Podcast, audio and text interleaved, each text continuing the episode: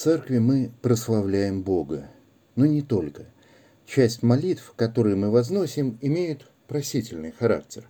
Мы просим Его о благоприятной погоде, об изобилии плодов земных, о временах мирных, о плавающих, путешествующих, болящих, страждущих, плененных и о спасении их, об избавлении нас от всякой скорби, опасности и нужды.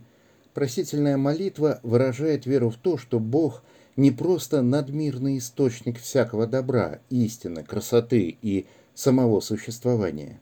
Он – личность. К нему можно обратиться на «ты», «ты, Господи», и он услышит.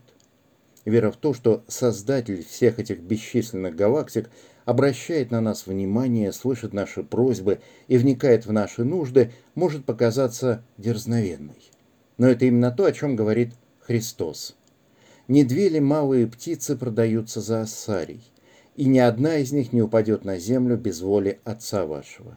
У вас же и волосы на голове все сочтены.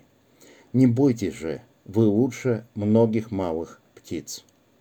Бог действительно слышит нас, когда мы взываем к Нему. Молитва – это не просто возможность, которую Бог нам дает, это возложенная на нас миссия. Библия говорит о том, что Бог сотворил человека своим наместником, представителем, посланником в мироздании. У нас есть возможность что-то менять в мире, который Он сотворил. К добру, когда мы живем в послушании Ему, или, увы, к злу, когда мы предпочитаем поступать по своей собственной воле. Наш выбор имеет значение.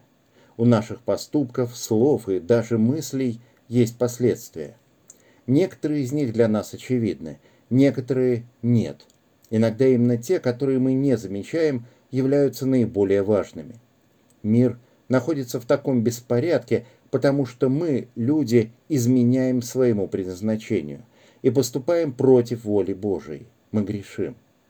Мы пытаемся жить так, как будто его нет, пытаемся оставить его за дверью нашей жизни. Молитва, напротив, открывает дверь Богу.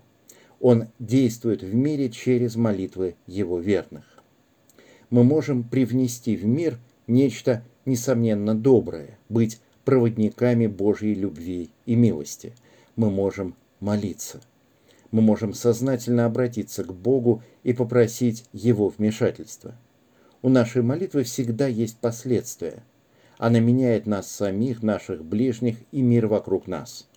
Она требует упорства – дисциплинированного усилия.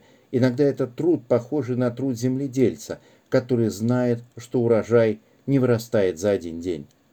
Мы молимся о стране и мире, о городе, в котором мы живем, и о всех городах, о всех людях, и эти молитвы являются важной частью Божьего действия в мире. Конечно, очень важно молиться и в своих домах, а также в метро, идя по дороге и вообще где угодно – но Бог придает особое значение нашей общей молитве. Как говорит Христос, «Ибо где двое или трое собраны во имя Мое, там я посреди них». Даже когда мы одни, мы молимся не как одиночки, но как члены церкви, народа Божия, как люди, которые принадлежат одному и тому же Спасителю, Иисусу Христу. Наша миссия молиться о мире совершается прежде всего в храме, и каждый из нас призван прийти в храм и присоединиться к нашей общей молитве.